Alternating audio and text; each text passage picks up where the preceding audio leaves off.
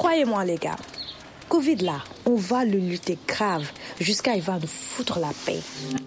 Covid-19 Aïe C'est quoi même? Covid-19, c'est quoi même? Je l'ai dit et je le répéterai chaque fois qu'on se retrouvera. Ici, on cause exclusivement de la pandémie Covid-19 vue par le continent africain. Selon Soro au micro, bonjour à tous. Covid quoi? 19. Ça surtout ça. La pandémie du coronavirus a impacté la planète à tous les niveaux. Les politiques sanitaires, les productions des biens et services, l'économie, les voyages et les frontières, et j'en passe. On s'en doute tous la géopolitique et les stratégies intercontinentales se pensent déjà autrement. Ce sera le cœur de notre causerie avec Monsieur Hamzat Boukari Yabara. Bien entendu, comme la semaine dernière et c'est l'avenir, nos complices humoristes, conteurs, musiciens ou chroniqueurs seront et sont toujours de la partie. Installons-nous donc confortablement et prêtons nos oreilles quelques secondes à Karine Andela depuis Douala. Mon message à la population est de se concentrer et de rentrer vraiment dans la culture de nos produits locaux parce qu'on va se reconcentrer sur l'agriculture un peu plus saine, plus naturelle, biologique. Donc euh, il faudrait bien que la population prenne ses responsabilités en main et qu'il puisse produire localement euh, des aliments sains. Ce témoignage de Karina Andela, fondatrice de l'association Entrepreneurs Ingénieux d'Afrique, ASENIA, montre comment les Africains, notamment au Cameroun, trouvent des solutions face aux écueils de la vie. Covid-19, c'est quoi même? Allez, ouvrons le plateau des artistes humoristes. Il a rien à dire. Ils sont trop forts. Ils savent toujours trouver le baume qu'il faut quand quelques tourmentes compliquent nos quotidiens. Et la championne d'aujourd'hui, la malienne Alima Dioba Togola. Elle est comédienne. Et de son Mali natal, elle conjugue les mots avec dérision et bienveillance. Et leur parfum est certes malien, mais leur fond est universel. La pandémie coronavirus pour elle, hmm, il y a plus d'un couple à qui elle profite. Écoutons confinement d'Alima. Hmm, confinement. Hé, confinement Merci. Vraiment merci du fond du cœur. Je savais que toi, confinement, tu allais faire ma palabre à ma place. Eh oui. Hmm. Confinement, grâce à toi, je mange avec mon mari. On regarde la télé ensemble. Maintenant, on dort ensemble. À 22h, il est déjà dans la chambre. Et confinement, merci. Parce que nous, les femmes mariées, on était devenues célibataires dans notre propre foyer. Les maîtresses là, les chisa, bonsoir. Vous êtes la photocopie. Photocopie.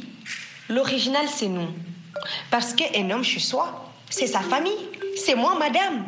C'est ses enfants. C'est pas toi, madame la maîtresse. tu vois, non?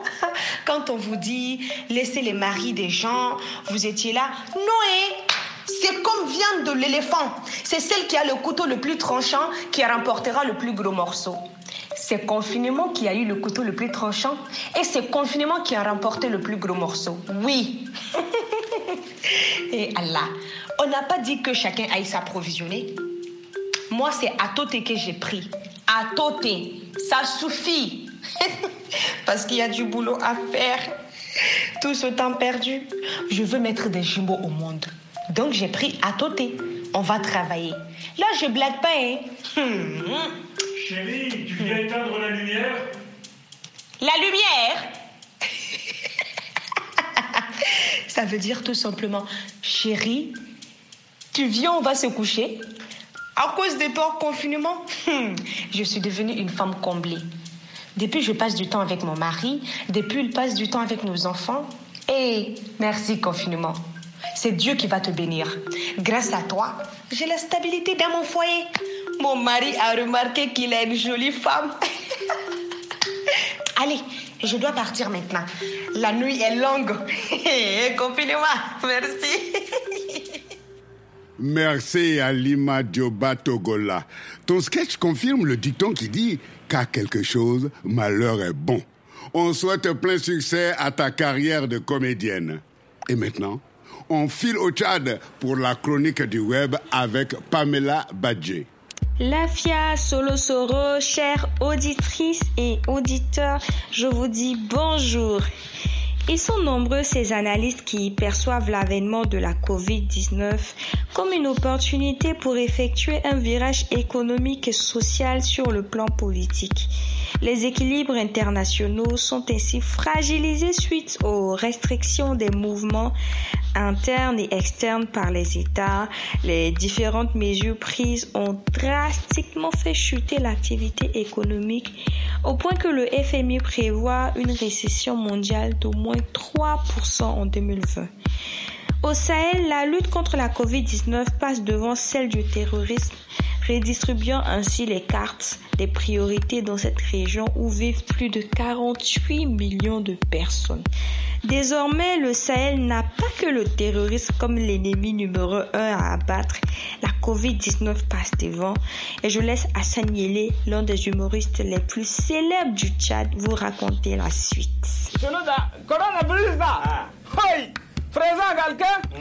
Dans cet extrait, Hassan Yele dit qu'au front, le président de la République nous a demandé de faire attention au coronavirus. Nous les soldats, nous nous lavons régulièrement les mains et portons tous nos turbans. Notre santé est normale. On sent bien le décalage entre les deux situations entre lesquelles on aurait préféré ne pas choisir.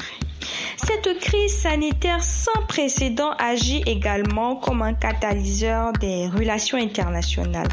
Frontières terrestres et aériennes sont fermées dans la grande majorité des pays et seulement les marchandises arrivent à circuler mais difficilement.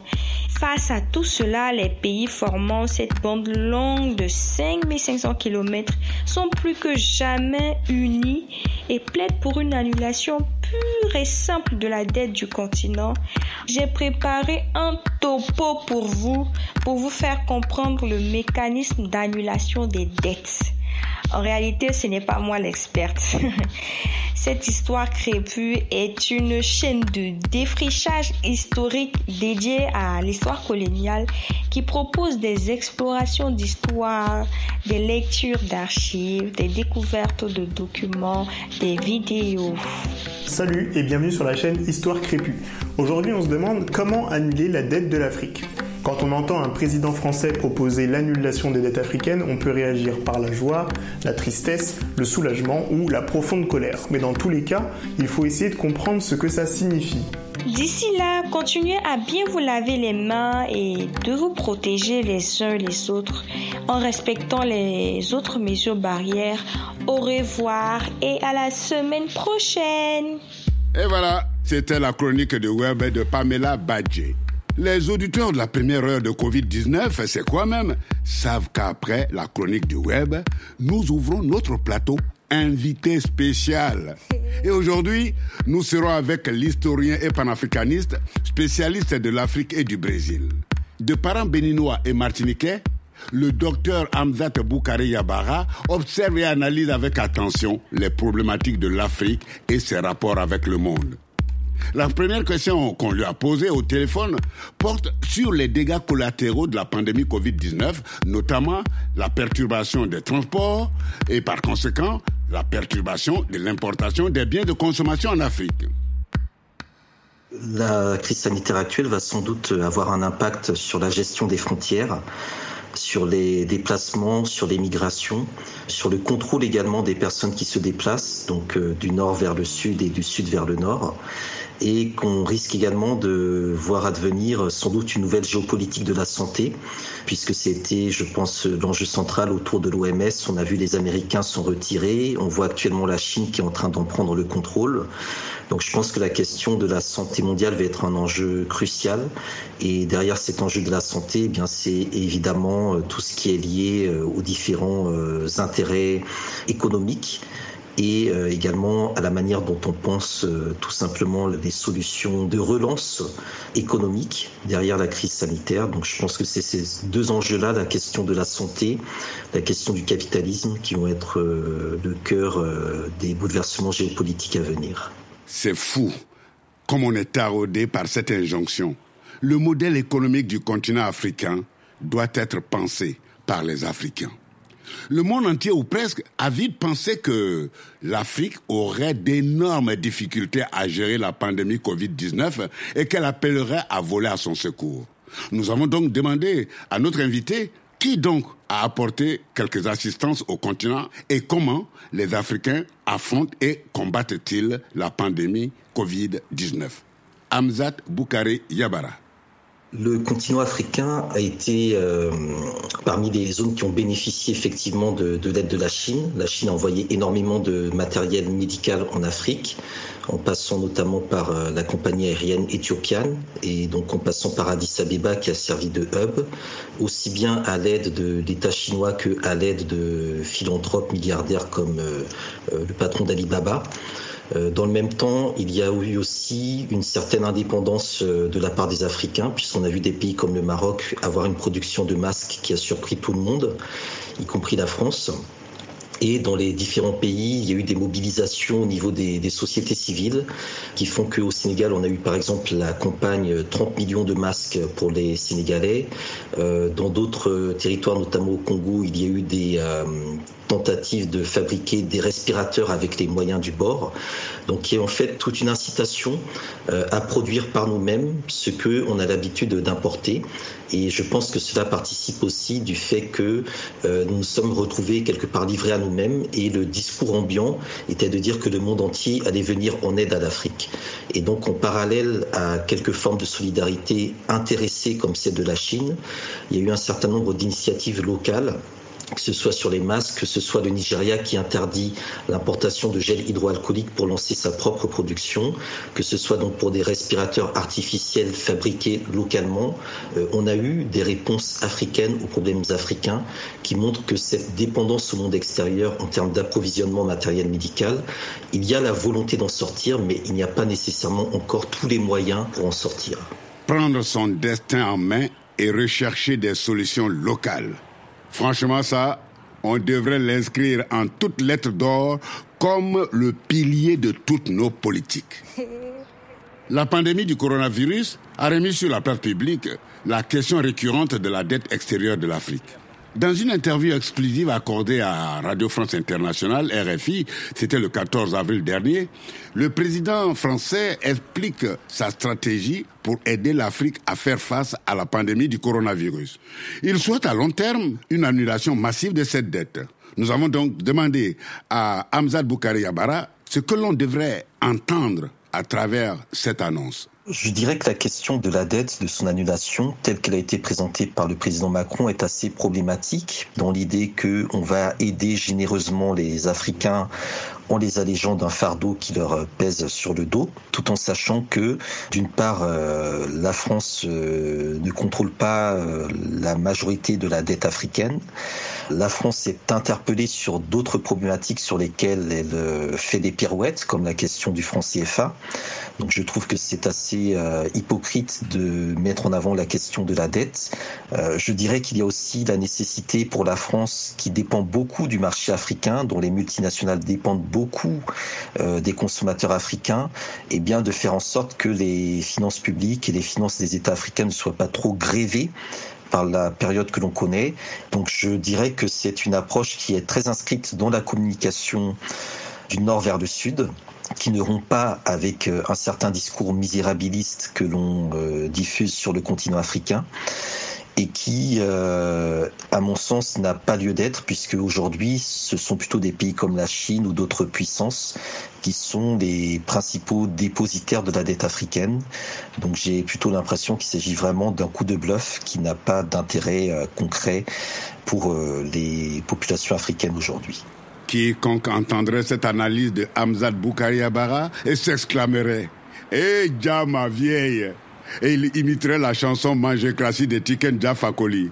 Allez dire au chef d'Africain qu'il se méfie de cette annonce. On a tout compris. Eh oui. Autre chose. Quelle lecture peut-on faire des politiques sanitaires du continent africain, trop dépendantes des États du Nord et des organisations onusiennes Hamzat Boukari Yabara. Euh, je pense que parmi les difficultés, il y a le fait que nous sommes très dépendants des organismes onusiens et que la gestion de la santé a été déléguée donc soit aux organismes onusiens, soit aux fondations privées, notamment celle qui a aussi beaucoup défrayé la chronique, celle de Bill et Melinda Gates, et que donc nous n'avons pas euh, aujourd'hui une capacité, euh, du fait notamment de l'époque des politiques d'ajustement structurel, à faire de la santé une priorité des politiques publiques. Ensuite, en termes d'outils, euh, l'Agence africaine du médicament euh, ne dispose pas de l'expertise technique nécessaire euh, pour mettre en place donc tout ce qui est relatif à une production locale de médicaments. Et donc on se retrouve à importer de nombreux médicaments dont beaucoup sont des faux médicaments fabriqués euh, notamment euh, en Inde et en Chine et ce qui euh, soulève des scandales réguliers.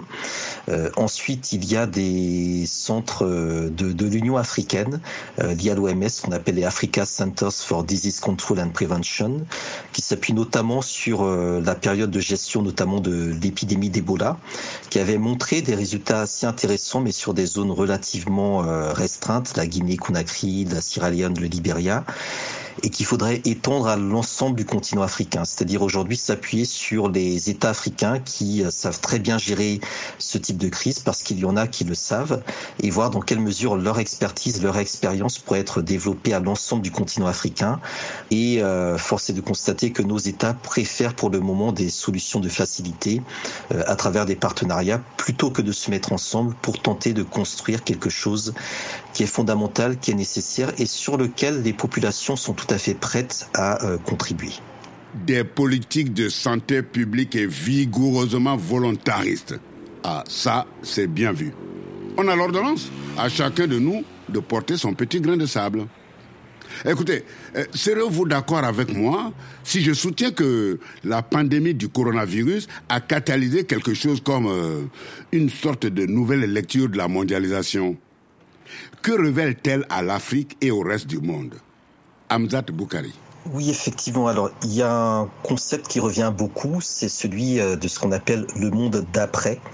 Et lorsque je parle de métaphore de la mondialisation, ce qui m'intéresse, c'est euh, d'interroger justement cette mondialisation qui, euh, depuis un certain temps, se, se, déploie sur le monde de manière un peu uniforme, qui uniformise le monde et qui lorsqu'elle arrive sur les terrains africains, est confrontée à d'autres particularités et la manière justement dont euh, le Covid-19 s'est déployé depuis la Chine euh, via l'Europe jusqu'aux Amériques, euh, en produisant un certain nombre de ravages, dont des sociétés qui sont dites développées, industrialisées, sophistiquées, avec de la couverture sanitaire universelle, etc mais n'a pas eu cet impact-là arrivé sur le sol africain est assez intéressant. On pourrait se dire que si l'Afrique était développée au même niveau que l'Occident, euh, elle subirait peut-être le même type de dégâts, le même type de crise. Or, on a là un virus mondial qui, arrivant sur le continent africain, ben, rencontre un terrain qui est différent du reste du monde et qui, d'une certaine manière, n'arrive pas à s'y agripper, à s'y incruster ou à produire les mêmes dégâts qu'il les produit dans le reste du monde. Et donc, c'est toute cette interrogation sur une mondialisation qui arrive sur tous les terrains, qui les aplatit et qui, arrivé sur le terrain africain, ben, n'arrive pas à l'aplatir de la même manière. Et donc, il y a là euh, une interrogation sur quelle est la contre-attaque que ce monde d'après peut représenter et quelle réponse on peut apporter à cette mondialisation. Et donc je pense que c'est aussi d'un des éléments euh, de réflexion critique et autocritique qu'il faut avoir euh, en tant qu'Africain. Quelles sont réellement nos priorités et pourquoi ce sont les priorités du reste du monde qui s'imposent finalement à nous? Quelles sont nos priorités en Afrique? Et pourquoi ce sont les priorités du reste du monde qui s'imposent à nous? Comme on dirait à Abidjan, violente question. Mais facile à répondre. Hein. Chacun d'entre nous pose son petit grain de sable, ça donnera forcément une colline haut perché dans les nuages. Un petit rappel aux auditeurs ayant pris Covid-19, c'est quand même en route?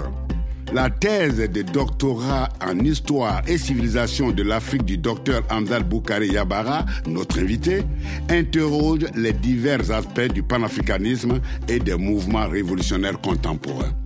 En votre nom, nous lui disons un grand merci pour sa disponibilité et ses observations partagées avec nous. Covid quoi? 19. eh, bon les amis, Que diriez-vous d'une musique hautement mélodique hein? Elle a été composée par Dobé Niaoré pendant les temps forts du confinement. J'ai demandé au bon Dieu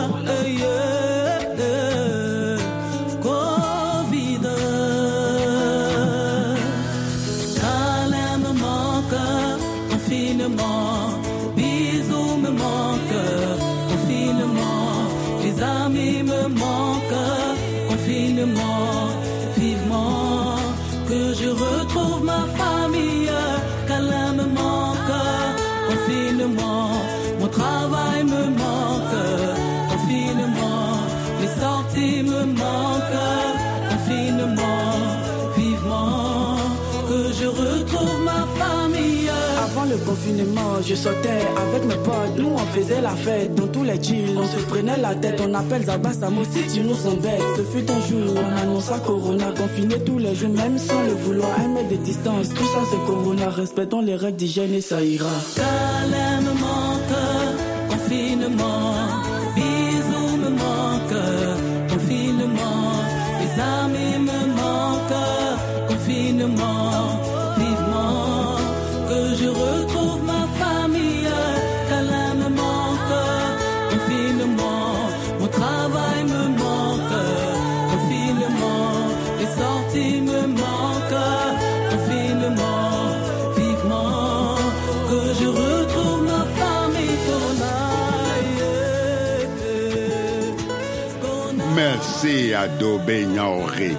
Sa chanson nous rappelle les semaines strictes et rigoureuses du confinement. Tout s'est assoupli aujourd'hui un peu. Mais ce n'est pas une raison de baisser la garde, car le coronavirus n'est pas encore vaincu. Demeurons donc vigilants. Et à propos de vigilance, il y a un autre aspect que les Africains doivent observer avec une grande attention. C'est celui de la géopolitique qui découlera de cette pandémie mondiale. On s'en doute tous. Les stratégies intercontinentales de l'après-Covid-19 se pensent déjà autrement. Depuis le 19e siècle, les puissances occidentales n'en finissent pas de s'empiffrer des richesses du continent. C'est à la fin de la conférence de Berlin, en 1885, que les puissances européennes se sont partagées notre continent. Je vous propose donc de jeter un œil sur ce passé historique réouvert par Émile Costard dans le monde Afrique. Quel que soit le milieu français où nous, Africains, nous nous retrouvons, on n'en finit pas d'entendre des affirmations de compassion du genre euh, Ah, euh, vous venez d'Afrique, hein? Mais dites-nous, pourquoi vos pays se livrent-ils tout le temps des guerres? Soit tu te mets en colère et tu fous le camp de là, ou tu fais comme moi et tu lui rappelles à ton interlocuteur ce proverbe ce nous faut. Vous savez, monsieur ou madame, il ne faut jamais s'en prendre à l'endroit où l'on tombe, mais plutôt à l'endroit où l'on a trébuché. Autrement dit, l'on doit chercher les causes d'un malheur plutôt que de pleurnicher sur les conséquences. La cause explique la conséquence. Et croyez-moi, chers auditeurs, je ne voudrais pas occulter la part de responsabilité des Africains dans toutes ces guerres qui nous ruinent. Mais dans les lignes du monde Afrique, la culpabilité des puissances européennes est clairement établie. Le papier d'Émile Costard est explicite. Plus de 32 conflits territoriaux ont éclaté en Afrique entre 1974 et 2002, ce qui en fait le continent le plus affecté par ce type de conflit. Ces nombreuses tensions transfrontalières depuis les indépendances s'expliquent par l'artificialité des frontières africaines largement héritées des partages coloniaux datant du 19e siècle. tracé à l'issue de la conférence de Berlin du 15 novembre 1884 au 28 février 1885, ces démarcations correspondent davantage aux ambitions hégémoniques des puissances européennes qu'aux identités et solidarités des populations locales. Aujourd'hui, 87% de la longueur des frontières du continent, soit 70 000 km sur un total d'environ 80 000 km, selon les calculs du géographe Michel Fouché, sont le résultat de cette histoire coloniale. Aujourd'hui, le débarquement de la Chine qui veut sa part du gâteau africain inquiète les anciens prédateurs. La guerre d'influence est donc ouverte. Il n'y a qu'une seule arme pour contrer tout le monde. Unité africaine. À nous de voir. Bon, à présent, on met le cap sur le pays des hommes intègres, le Burkina Faso, où nous allons à la découverte du joli projet de l'association Béonéré qui signifie en langue morée avenir meilleur. Cette organisation de jeunes entrepreneurs monte des fermes agroécologiques pour repenser la production agricole d'aujourd'hui et réinventer le monde d'après. Allez, je me tais et laisse la parole à Abdul Razak Belem Negré, directeur du centre de formation en agroécologie de l'association Béoniré. Coronavirus empêche les populations de sortir, les populations étant confinées, mais ces populations veulent bien sûr se nourrir. Et cette population veut se nourrir bien sûr avec des légumes Nous avons porté au sein de notre centre l'initiative qu'il s'agit de pouvoir disponibiliser les légumes bio dans un circuit court de commercialisation. Et nous avons rapidement à travers les réseaux sociaux organisé des marchés de livraison à domicile des paniers constitués des légumes biologiques. Et bien sûr, ces légumes venaient de notre centre de formation, mais bien sûr des femmes qui ont été bénéficiaires de nos projets, qui est une famille qui est un village, un jardin de cases, une femme. Ces jardins de cases, une femme a permis quand même une surproduction de légumes à leur niveau et ces légumes ont été joints aux légumes que nous produisons au sein de la ferme pour pouvoir disponibiliser ces légumes aux consommateurs. Donc c'est pour vous dire que les consommateurs, nous avons vu à notre niveau que le nombre de clients a augmenté et voire même triplé. Et je vous dirais que l'impact a été plus positif que négatif parce que étant producteurs confinés à la ferme. D'ailleurs, le confinement n'a pas touché nous, producteurs sur le terrain, parce que nous avons toujours continué de travailler le champ, travailler la terre pour pouvoir nourrir les populations. D'où vous voyez un peu l'importance du producteur face à cette crise de coronavirus. Donc, ça nous rappelle quand même quel est l'importance de consommer local. Vous avez vu les frontières fermées, il n'y avait plus d'entrée et de sortie de légumes, etc., de denrées alimentaires, mais les producteurs biologiques ont pu s'en sortir très bien et bien sûr d'autres producteurs. Donc aujourd'hui, je pense que nos politiques agricoles devraient repenser un peu et asseoir de nouvelles bases fondamentales, bien sûr, pour permettre l'agriculture africaine de produits africains et de nourrir les Africains. C'est la seule façon de pouvoir vivre digne et de pouvoir vivre libre en tant qu'Africain. La crise du coronavirus révèle encore plus notre dépendance vis-à-vis de l'extérieur pour une grande partie de nos besoins alimentaires. Abdul Razak Belenyengre et son association Béonéré ont trouvé leur parade pour relever le pari du bio et celui de l'autosuffisance alimentaire. Bon, les amis, on est quasiment à l'étape d'aujourd'hui. Notre rendez-vous hebdomadaire, on le finit toujours par la fiction contée de Bindang Gazolo. Et aujourd'hui, il est question d'une histoire de combat entre le paludisme et le coronavirus. Bina, à toi la parole. Voici l'histoire du gars moi-même. Celui que les humains nomment vulgairement le paludisme. Pour me résister, il mange entre autres de la chloroquine. Hélas pour eux, j'ai dû apprendre à résister à l'essentiel des antipaludéens. C'est donc à l'issue de cette bataille que je tombe sur un petit nouveau bien prétentieux. Il me dit Hé, hey, Palu, tu sais qui je suis? On m'appelle coronavirus. Je suis un virus virulent, à ne pas confondre avec un virus lent. Elle est bonne la vanne, hein? Euh, De toi à moi, je suis un virus plutôt rapide. T'as vu le boulot, hein? En quelques mois, j'ai mis le monde entier en coupe réglée. J'ai appliqué une stratégie géopolitique de génie Pour le monde entier, la Chine est la principale usine. J'ai donc frappé la Chine. Bia La Chine se confine et l'économie mondiale courbe les Chines. Alors, c'est qui le boss hein? Certains occidentaux, dans leur suffisance et leur arrogance, s'imaginent comme moi, coronavirus, je me confine derrière les frontières de la Chine. Erreur. Je me glisse dans les narines d'un passager d'un avion à destination de l'Europe. À bord, il éternue. Il contamine les autres passagers. Arrivé à destination, les passagers contaminent à leur tour tout ce qu'ils touchent. Voilà comment je frappe l'Europe et les Amériques. Tout le monde ou presque est confiné. Les économies sont laminées. La planète entière va pouvoir respirer. Alors c'est qu'il bosse, hein? Maintenant que j'ai fini de limer les grandes puissances industrielles, ma prochaine cible, cher Palu, c'est ton terrain de jeu favori, l'Afrique. Ce sera facile pour moi de mettre à genoux ce continent dont les politiques sanitaires sont des niveaux plutôt légers. Ah, tu vas voir le boulot. Alors, c'est qui le boss hein? Alors moi, Palu, je lui dis, Hé petit, tu es là depuis quand déjà? Il me répond, ben, depuis novembre 2019, d'où mon sobriquet Covid-19.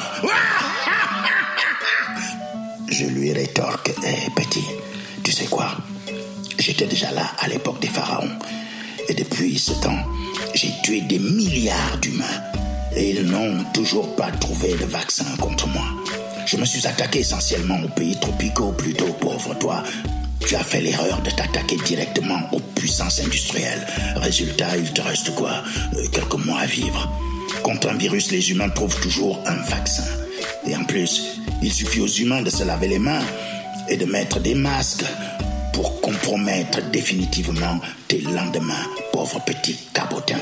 Alors, coronavirus, dégage de l'Afrique la pandémie du Covid-19 doit faire comprendre aux Africains que c'est à eux de penser leur modèle de développement et leur politique sanitaire. Ah, Binda, t'es vraiment fort.